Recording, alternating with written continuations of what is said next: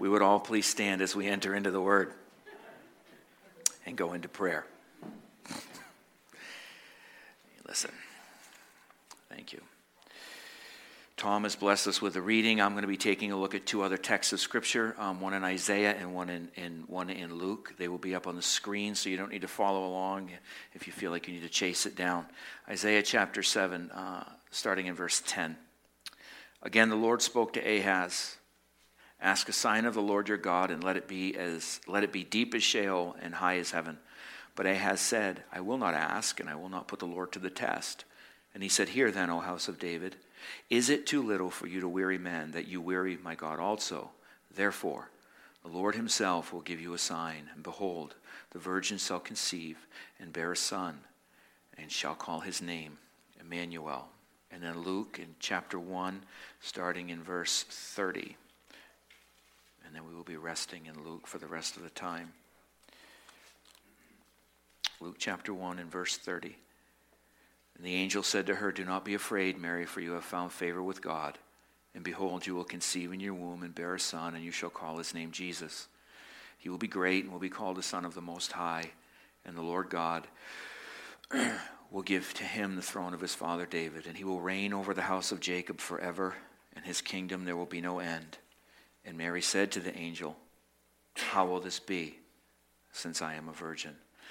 This is God's word. You may be seated as we go into prayer this morning. Father, as we gather around your word and we gather around your throne, I want to thank you first off that we have the ability to be here today. That we see some faces that we haven't seen in a while because you have enabled them to be here. I'm thankful for them. I pray, Lord, that you just bring protection to them and that your hands would be upon them. I'm thankful, Lord, that we can gather this morning in this beautiful sunshine with snow on the ground. Pray for continued healing for Steph's dad and for peace for her mom and a settledness there as he's home now. And and we pray recovering in a good way. I pray that you would just bring peace for both of them, for Steph, for Andy, and for the kids, and, and for her mom and her dad, that you would just continue to watch over them and you would have your hand upon them at this time. And for Chad and Valerie and, and Nazarene as they travel this week, Lord, we lift them up to you. We pray your peace, your understanding, uh, the grace and the mercy, Lord, that you just pour out upon your people, that it would be poured out upon them as they travel, that you would protect them, Lord, that you would watch over them, that you would give doctors and nurses the wisdom that is necessary, that you would give them answers, Lord, that you would just bless the entire process. Pray your peace and your protection over them, bring them back to us safely. Lord, we pray for those this weekend as well who were, were hurt right at the plant here in town. Oh, we're thankful, first off, Lord, that the explosion happened at lunch. As bizarre as that may be, but there were very few people that were hurt because it happened at a time when the room was empty. We pray, though, for those who are still behind, um, who need healing for the burns and for the concussions and, and the damage that was done there. Lord, I pray your peace be upon them and upon their families. And I ask, Lord, that you would look over that entire facility and you would watch over that as they repair that room and they seek to find out exactly how to walk through this particular accident, Lord, at this time of the year. And I pray your blessing upon everyone, upon Dave as, as the department that he's in, and you would just watch over him uh, as, as they continue to lead forward and just put things back together. We are thankful, Lord, that you care so much for your people. Lord, we are just thankful that today we can gather around your word. So I ask, as we look at a story that becomes so very commonplace to us at this time of the year, that you would open up our hearts, you would make them soft. You would open up our minds, Lord, that we would receive your word. Help us to see some things that perhaps we've never seen before. Help us to understand in a way, Lord, that perhaps we've never understood before. Help us to receive, Lord, those things that you have desired to give us, but we have not been able to or we have not been ready yet for. So, Lord, I pray that your word will be open to us today. In Jesus' name I pray these things. Amen. Okay. Um, titled the message very simply this week, Mary. Last week it was Zechariah. Helps us to keep track of things very simply when we just have a name attached to it, perhaps. Uh, we're going to be looking primarily at what Tom signed for us this morning as the opening reading of Scripture, Luke chapter one and verse twenty-six and following. And again this week, we're going to be tackling that long-term faithfulness to God puts you in the right place at the right time to be obedient to the call that God has for you. But what I want us to see this week, much as we did last week and continuing, is the fact that he chooses who he wishes. He chooses from where he wishes, and he chooses how he wishes in order to move his plan forward on this planet. What he is looking for is obedient people. And when he finds obedient people in the midst of that, his plan goes forward. And that, Dietrich Bonhoeffer says, is the wonder of all wonders, that God loves the lowly. God is not ashamed of the lowliness of human beings. God marches right in. He chooses people as his instruments and performs his wonders where one would least expect them. God is near the lowliness. He loves the lost, the neglected, the unseemly, the excluded, the weak, and the broken. That's Dietrich Bonhoeffer from his Advent readings, God is in a Manger. And I've chosen that quote specifically from his Advent writings for this Sunday because it's important. It's important that we remember these things, that God chooses those to whom the world sees sometimes, more often than not, as unfit. That God chooses those who perhaps seem to be past their prime, or even more bizarrely, who are before their prime, as we're going to learn today, as it would seem, and unworthy to move his plan forward, people that we would not expect God to look at and go, that is my vessel for this moment in time. And that's what we're going to discover today as we look at this young lady from this obscure northern village and her encounter with the angel Gabriel. You see, these characters that we discover this year as we dig into this Christmas story and journey through a very common story that we visit at this time of the year are a fascinating group of people if you spend the time to dig in, because we have Isaiah the prophet the very first week as we learned about who he was, writing years and years before these events ever took place, standing on his tiptoes, as it were, looking down the long corridors of time, trying to discover exactly what it was and who it was he was writing about, longing to find out who that was, trying to understand who it was that God was giving him to write about. Last week we learned about Zechariah and Elizabeth, didn't we? Those two older people past their prime, past their prime and their perceived usefulness. They find themselves right smack in the middle of God's providence, more than useful, when God says through the angel, you are the ones who are going to give birth to the herald of the king. In fact, they will go down in the pages of history as that over-the-hill couple who brought forth, by God's blessing and God's goodness, the messenger who would declare the coming of the Messiah. That song chosen this week that Bob sang for us was purposefully so chosen, and rightfully so. Asks that question, Mary, did you know? Mary, did you know? It's what a question. Think, what a question. It's a beautiful hymn about a beautiful young lady whom we tend to push aside because of how she is venerated by others. So we minimize her role because others sometimes maximize her role, much to our shame, quite frankly, and much to our loss. As we're going to discover today, she is, in fact, blessed among women, as well as an example of what it means to be absolutely obedient in the midst of the call of God. And Luke moves us quickly from scene to scene here in the beginnings of his gospel as he writes the details of each of these careful events that he's researched surrounding the story of this John the Baptist and then Jesus the Christ. We're moving from place to place very quickly. This is the one that Luke himself, as a Greek physician, has come to accept as the fulfillment of all the Old Testament writings, which Paul the Apostle had been preaching. Somewhere along the line in the book of Acts, we discover that Luke decides that he's going to follow along and be the companion of Paul. He's a doctor, and we discover here today, as well as that, he's an historian as much as he is a doctor. And Luke is out for the details of what's going on, and Luke is out for the truth of what is behind the stories that are being preached by Paul the Apostle. And he wastes absolutely no time at all in putting us, as his readers, some two thousand years on, into a time and into a space as he moves from Jerusalem, the city, all the way up north to the little village. And it says, in the sixth month, the angel Gabriel was sent from God to a city of Galilee named Nazareth, to a virgin betrothed to a man whose name was Joseph, of the house of David. And the virgin's name was Mary. In his research, I firmly believe that at some point along the way, if she was still living, Luke must have spoken to Mary. It would make perfect sense, and I don't think it's unreasonable at all for us to think this. And can you imagine for a moment, think on this. Luke's a historian. He wants facts. He wants details. Now along in years, there she is. He comes knocking on the door, reflecting back on those events that occurred as they unfolded all those years ago in her very young years. Now, why say that?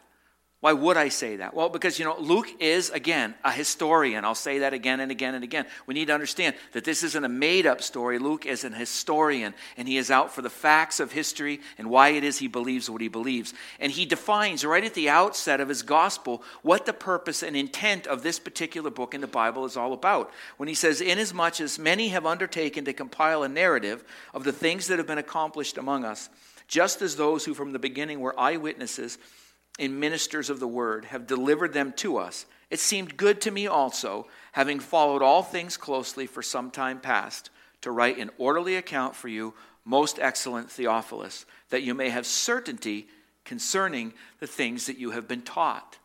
It's the whole purpose of this letter, to have certainty. Luke, again, the historian, was interviewing those who were eyewitnesses of these events. So it's not unreasonable then to assume that it's somewhere along the line he sought out Mary, as she would be the perfect one to give the details to such an intimate event. And then he records that encounter for us here. And he's very purposeful in doing so. We see that in verse four, "that you may have certainty." He wants us to be assured of the things that he's teaching us. To the point where he tells us, look at, I just didn't pull this out of thin air. This isn't even third hand. It's not even second hand. As much as possible as I could, I went to those people who are eyewitnesses of these events that I'm telling you about. First-hand accounts of what happened. First-hand accounts. I mean, can you imagine the conversation? Perhaps as they sat around a table, yeah, here, I'm, I'm here, and I just, I figured I'd come to see you, and I'm putting this whole story together for a friend of mine. But I wasn't there. I've heard Paul preach. I've heard what's been told me, and, and you were there, and I wanted to talk to you about exactly what it was that happened. See, because I'm a believer in your son. Can you, can you tell me exactly what happened that day when it all began? See, real people. Oh, I was really young, very young, living in Nazareth way in the north with my family, just kind of out in a field or under a tree or whatever it was. And so the conversation would go. Just like we have conversations every single day with one another, Luke recording what it is she's saying and then putting it all together for his friend Theophilus so that he would understand. Oh yeah, Theo, it is exactly as you say. Everything that you've been told and everything that you say and everything that I've been told and everything I say, it's true. I know it's true because I've spoken with his mother, and here's what she told me. That he came to her and said, "Greetings, O favored one, the Lord is with you." But, but Mary was greatly troubled at the saying and tried to discern what sort of greetings this must be. Changes the perspective of the story when you look at it that way, doesn't it? It's not just a little storybook written. This is a young lady, a young lowly girl from a very obscure place, is face to face with an angel. Face to face with an angel. Troubled, troubled deeply and trying to figure it out, as any one of us would. As any one of us would. Why, why, why me? Why now? What does this all mean? What's really going on here? Sensing the concern, Gabriel says to her, the angel said, "Do not be afraid, Mary, for you have found favor with God, and behold, you will conceive in your womb, and you'll bear a son, and you shall call his name Jesus." Now, you know, I'm reading this, and I'm thinking to myself, this is unhelpful. This is incredibly unhelpful. When he senses her concern, and he can, he senses the fact that she's uneasy, to go at it this way. Okay, you've been visited with an angel. That's a little bit shaky as it is, all right? So we're going to try and help you feel better, and what we're going to do is tell you not to be afraid. Why? Because you found favor with God. Okay, that's all good, but yeah, by the way, you're going to have a baby. So that really ought to calm you down. That's not really helpful to me by way of relaxing a young lady who's a little bit shaken up. At least not in my mind. I wouldn't be more settled at that point. But you see, Luke just keeps writing down what Mary's telling him. And just think about that. Picture that. What is Mary saying? Because it just keeps getting better and better and better and better. Luke writes down what has been confirmed for him in his spirit all along as he's been a companion of Paul the Apostle. And the angel said to her, "He will be great and will be called the Son of the Most High, and the Lord God will give him the throne of his father David, and he will reign over the house of Jacob forever, and his kingdom, and of his kingdom there will be no end." Just the settling in your spirit. Oh, okay. Just see Luke writing and writing. So that's how it happened. That's the details of what's going on. Now, what happens next, in my studies I discovered, is a lot of debate in the commentaries. And I'm not going to spend a whole lot of time in that in relation to this, where all the, the little geeks, they hide in their room, and the theological eggheads argue about all of this different stuff. But it is important to note that there are some really strange things that get brought up in relation to how Mary responds to what it is the angel says to her. And it is all dependent upon what your faith tradition is and what angle you take when they ask the question, why did she ask? How? How is this going to happen? So let's let Luke speak to that as opposed to trying to figure out what everybody else is thinking, because the scripture is pretty simple and clear. And, you know, we like to be impressed with ourselves, but there it is on the page. She asked because she knew, quite frankly, even way back then in the Dark Ages, the mechanics of nature. We understand certain things, okay? Now, much to the disappointment of many modern thinkers, atheists especially, who want to blow this entire story up, that yes, even in Jesus' day, people knew two things. When you die, you stay dead. And when you are with child, particular things need to occur beforehand in order to make that happen. Therefore, it's very simple for me to understand when Mary asked, because it hadn't happened, how will this be since I am a virgin? Okay. Now, we can argue all day long about what it really means and what it means, but it's pretty simple to me, all right? She's a human being, a real person in real time. She understands certain things need to happen. They didn't happen. Therefore, any logical person would go, I'd ask the same thing. How, right? Okay. Something new's going on here. Makes perfect sense. It also makes perfect sense at the same time, too, that if this is the course that's going to be taken for this young lady, that she would also want to make sure that this is really going to occur. Because no woman at that time, no woman today, is going to put themselves in a position like she is being told she is going to be in willingly. Unless, of course, God is telling her to. Well, why? Because in doing so, guess what you're doing? You're signing your death certificate. It's a little bit bizarre back then. First off, she'd be labeled as an adulteress for having become with child outside of wedlock. And if she wasn't stoned for that, it would move on to the blasphemy charges that would be added to her because she has the audacity to try and convince everybody that, oh yeah, by the way, I am a little bit with child and it was God that did it. It's a strange story, isn't it? You see why it's really hard to accept by those who have never heard this story before? Or even believe that God exists? Don't get so comfortable as a believer in Jesus in the scriptures that we look at people who aren't and say to them, I don't understand why you don't get this. Because quite frankly, this is weird. Stuff like this doesn't happen. But it did. So you have to have grace and mercy and be patient with those who look at you and go, yeah, I'm not so sure about that. This is why Luke, again, he's a historian. He's recording things that are factual. Because frankly, if we are honest with ourselves and we're writing a story, we wouldn't write it like this. Because it's doomed from the outset. You just simply would not start a story in this way and expect anybody to believe it at any level at all, even today, unless the story itself was true. That's the only explanation for why you would start a story this way, is if, in fact, Luke went and did his digging and talked to the people who had been there, and they said, yep, it is exactly as you're being taught. See, so this story isn't like all these other virgin myths that they have and all the ancient Near Eastern stories and all that stuff. Not at all. To say so or think so mis- uh, th- th- misunderstands both this story and those ancient Near Eastern stories. Because none of those stories stay with the angel here says. He said to her, the Holy Spirit will come on you, and the power of the Most High will overshadow you. Therefore, the child to be born will be called Holy, the Son of God. Dynamically different than any other creation story or myth story that you have way back then. Totally different. And there's two things to see within this response. First, the Holy Spirit will come upon you. That's important. And second, it is by the power of the Most High. The Holy Spirit will come upon you in the power of the Most High. Both of those phrases echo Genesis chapter one and verse two and the creation story itself. In the beginning, God created the heavens and the earth, and the earth was formless and void, and darkness was over the deep, and the Spirit of God hovered. Out of nothing came something in that creation moment.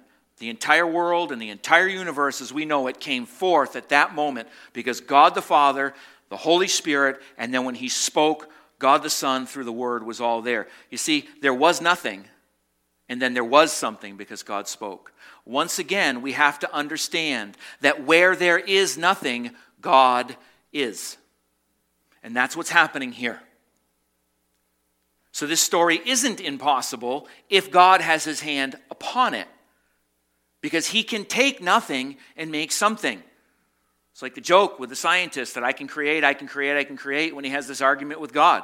Oh, really, can you? Yes, I can create, I can create. Don't you worry, I can take this and I can create something out of that. And the Lord says, well, that's all well and good, but I started without dirt. You have dirt. Go get your own dirt and then see what you can create. You have something that you're starting with. I had nothing.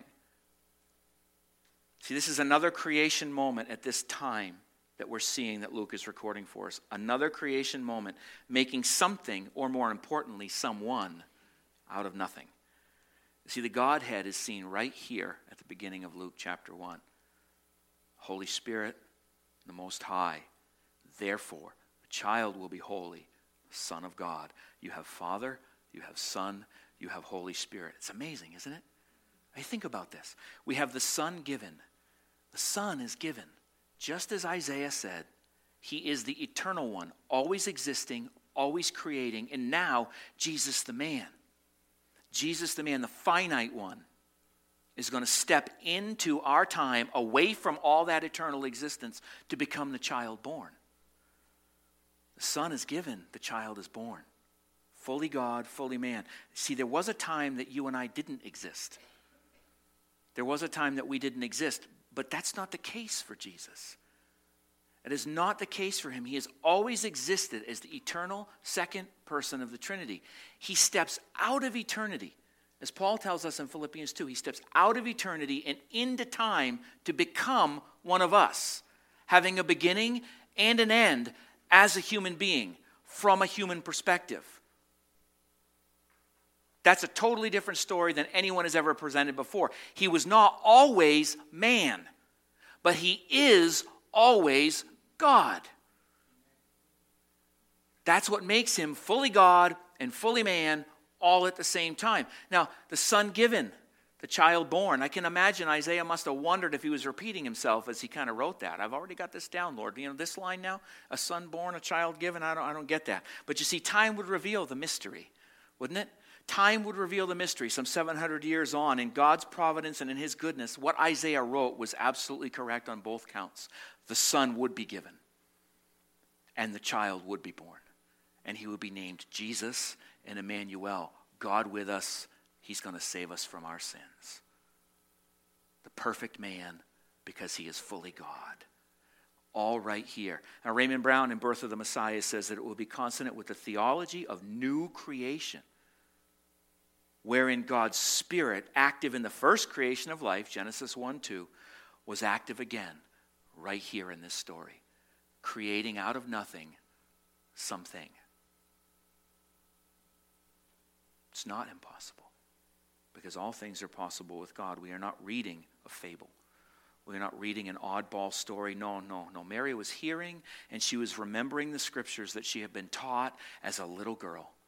She's recalling all of those things before her, and this is why she asks, and then putting the pieces together in the question of how and why. Even as a young lady, we discover Mary gets it, because what she says in verses forty-six to forty-eight, my soul magnifies the Lord, and my spirit rejoices in God my Savior, for he has looked on the humble estate of his servant.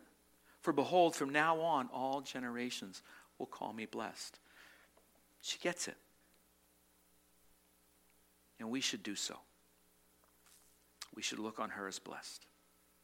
We should see what it is she did. Because what she says here is not an arrogant boast upon her part if we understand what Luke is recording for us. You see, because it, in her, it is her statement about the truth and the wonder of God. Not about how special she is, but it's about the truth and the wonder of God and how he has chosen to act upon her, and in and through her, the Savior of the world would come. You see, he has chosen this young lady to be a part of his rescue mission for this world. And to reassure her of this, the angel lets her in on that little thing that we learned about last week that's going on with her much older relatives way down south in the hills just south of Jerusalem.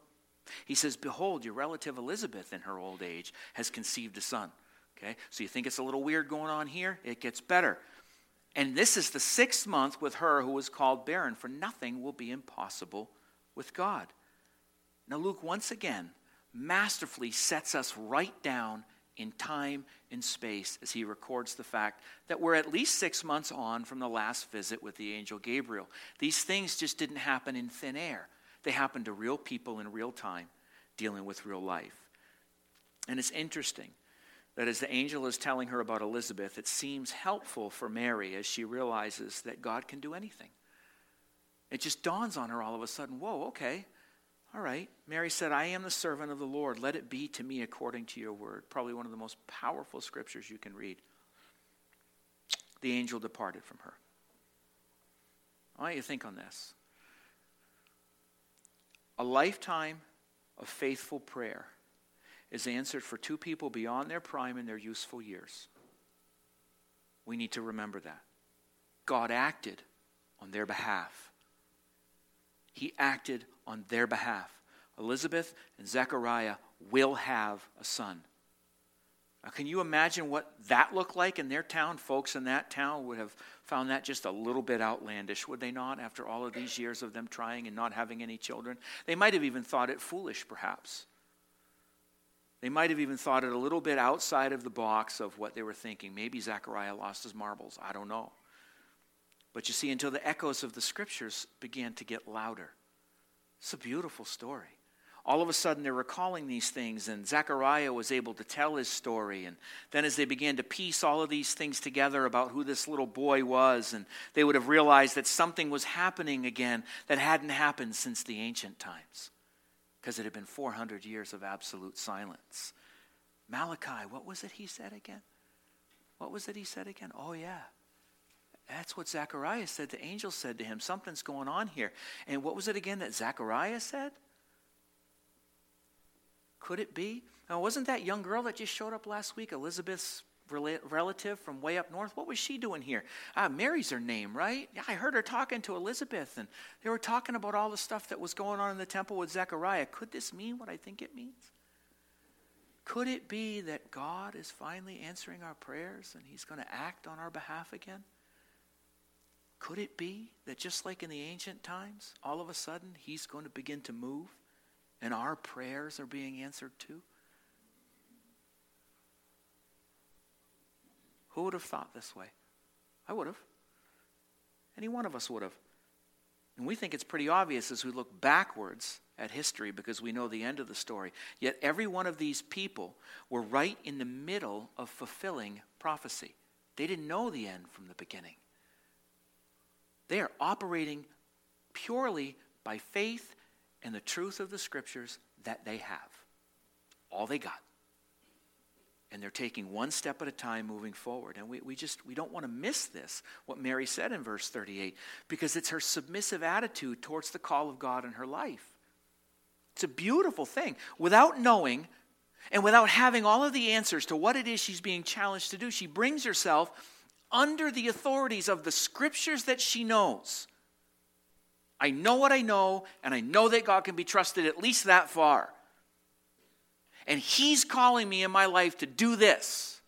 So I'm going to bring myself under that authority because that's what he's told me to do. In other words, as we learned in men's group this past week, it is a dying to ourself and our desires in order that we may serve the Lord. And as a result, serve others. That's what Mary's doing here. Complete trust that God has called her to this. And as a result, he will protect her in and through the entire process. It's a great comfort for us. we really need to get our hands around how comforting this is. Because let's realize here that in committing herself to his care, what this young lady is opening herself up to is slander and character assassination, accusations of adultery, and accusations of violating the law and her betrothal to Joseph. Every one of these things are guaranteed. It's not a question. This is going to happen. She was committing to bringing shame to her family, in addition to all of that, and to herself forever in that tiny little town in which she lived, because God called her favored. Now let that settle. Bless you. So we can't miss that. We cannot miss that. Because that's somehow backwards in the whole grand scheme of things, isn't it? When we think about this, it is the lowly, as Bonhoeffer says, in which God finds welcomed. Isn't it? It's in the unexpected. It's in the lowly and the unexpected where God finds his home, isn't it? It's not in the big high hills and the mansions. You see that lowly cattle shed where the manger for his bed. How silently, how silently the wonderful gift is given. So God imparts to human hearts the blessings of his heaven. Goes the little town of Bethlehem, him. That's where he finds it. This is an upside down and backward story as far as this world is concerned. You see, because in humility comes victory. In service, we find honor. So when we begin to fuss about how we're ill-treated sometimes or feel as though our rights are being stepped on or taken away, ask yourself this question. Am I facing these types of things in my complaints? Am I facing absolute and utter shame? Ostracism from my community and from my family? Am I facing these things? Am I facing character assassination and slander? The loss of my property and reputation, damaging to my family? Am I, am I facing these things? Because I, I would say to you, you will find the answer to all of those questions an emphatic no. We're being picked on a little bit every once in a while. But the answer is no. So as a friend says to me on a regular basis when I get unsettled, he always looks at me very calmly and says, "Are you majoring in the majors? Or are you minoring in the minors?" I find that gentle rebuke encouraging for me because it's important that we refocus ourselves, and you should find that as well. You're majoring in the majors or you're minoring in the minors. Because you see, we're not walking what Mary walked out. She signed on to sacrifice her life in order to carry this child.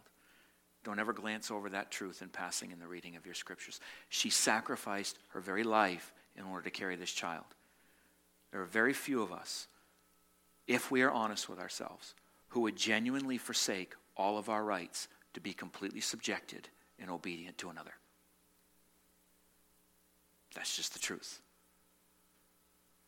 We struggle with it even within the church to make ourselves submissive and obedient to God the Father and then to one another. It's the one place where it ought to be the first thing that we wrestle with in working out our salvation with fear and trembling as we become sanctified, working ourselves towards that day.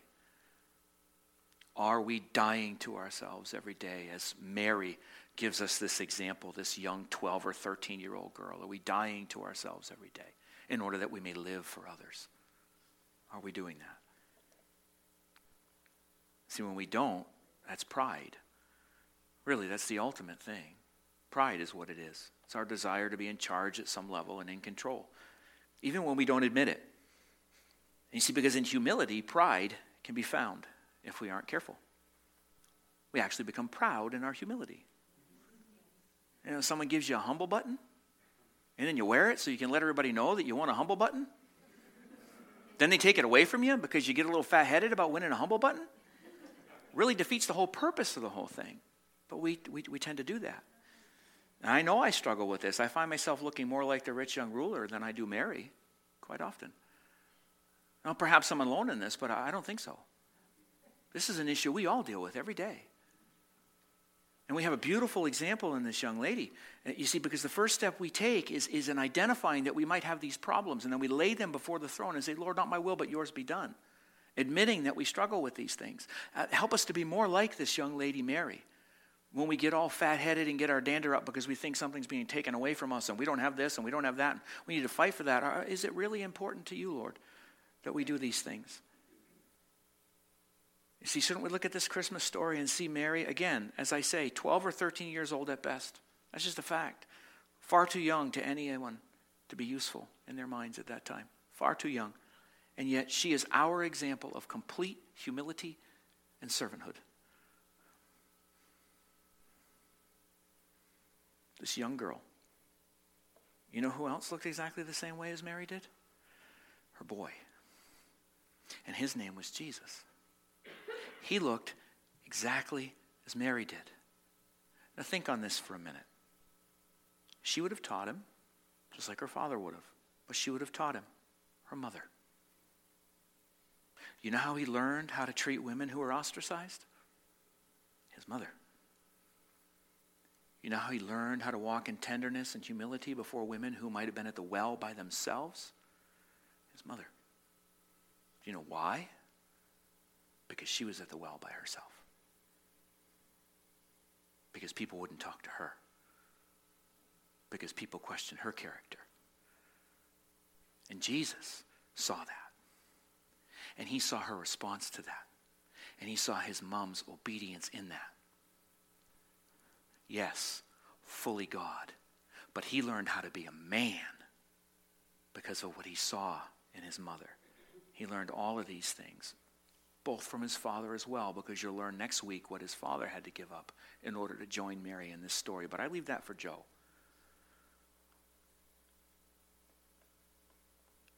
Jesus didn't become who he was by accident.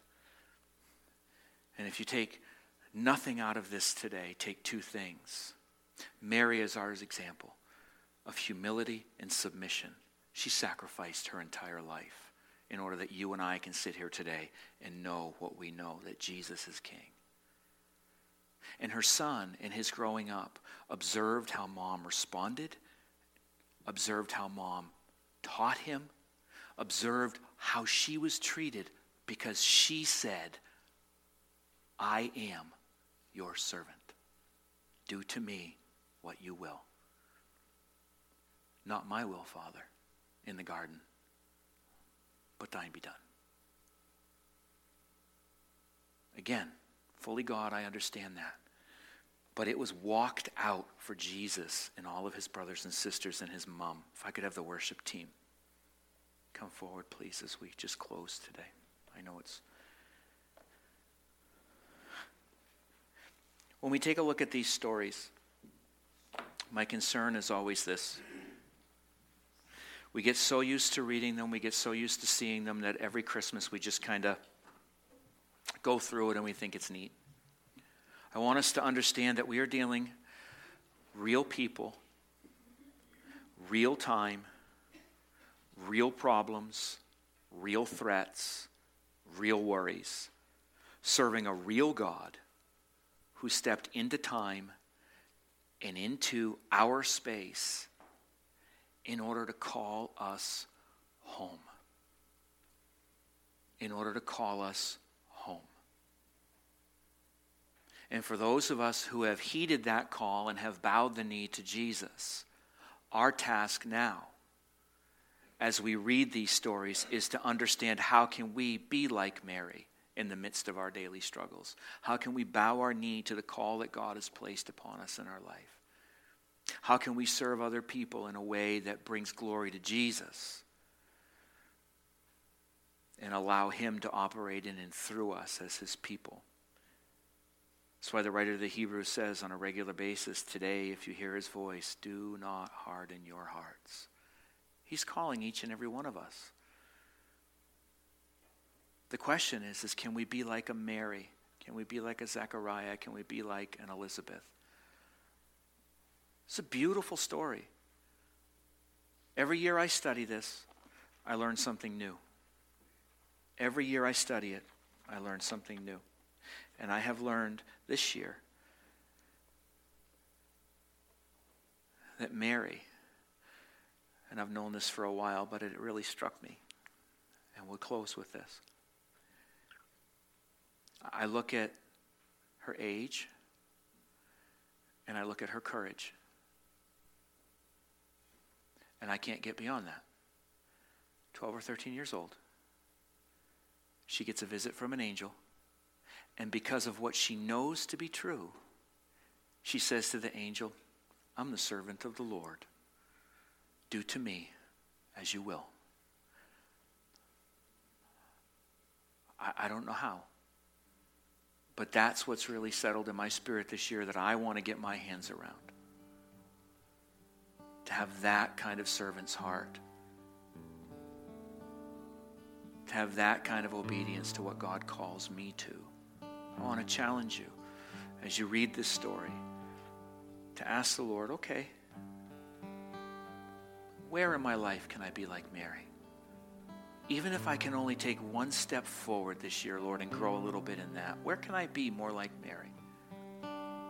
I leave that with you as those who are willing to pray with folks who need it. If you could just find your spots, I would appreciate it. Let's stand.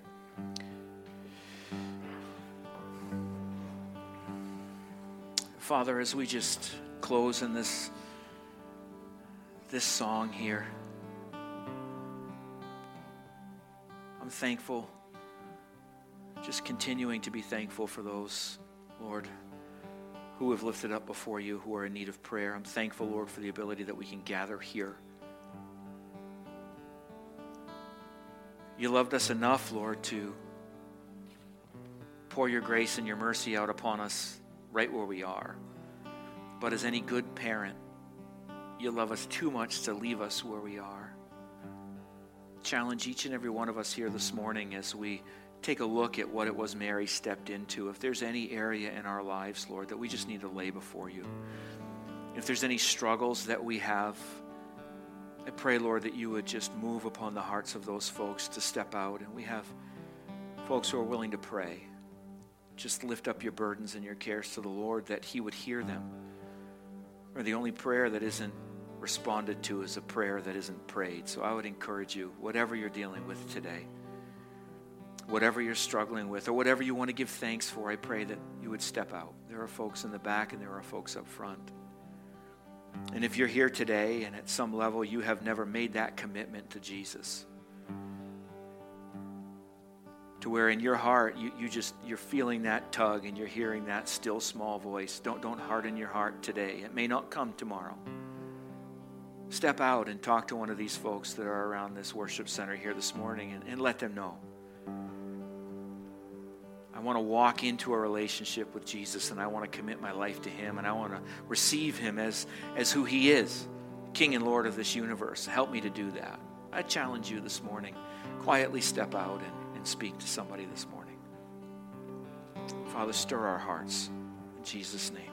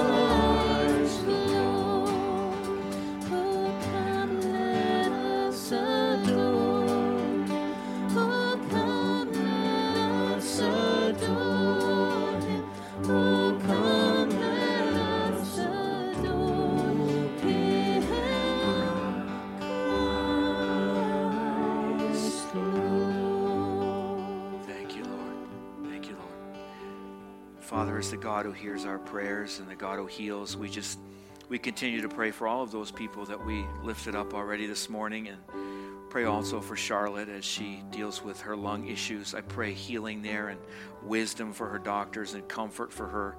Father, we pray for Natalie and Lauren, those little girls who just need to continue to grow as well. We lift them up before you as well as everybody else we have put before your throne. We thank you, Lord, that you are a God who hears and answers prayers. And we know that most especially because of Jesus. He came as your plan to fix this entire place and to call your people home. And he came because we prayed. He came because we prayed. He came because there was a people who said, Lord, redeem us. We want to come home to you. And you from eternity past set that in motion when you said that you would send our Redeemer. Father, I pray that you would just remind us of that as we head out of here today, and that we would have opportunity in our day-to-day dealings with everybody else outside of this building, Lord, to be able to share why it is we believe what we believe, and the fact that Jesus is real. He was a human being, and yet he was fully God, and that he has come to call us home. Pray that we will be used as your instruments, Lord, this week in whatever way you see fit. And we just give you thanks and praise in Jesus' name. Amen. We're dismissed. Just want to remind you, for those who want to continue to worship, please just move forward. And those who are ready to move on, if you would just come through the back of the sanctuary, that would be wonderful. Thank you.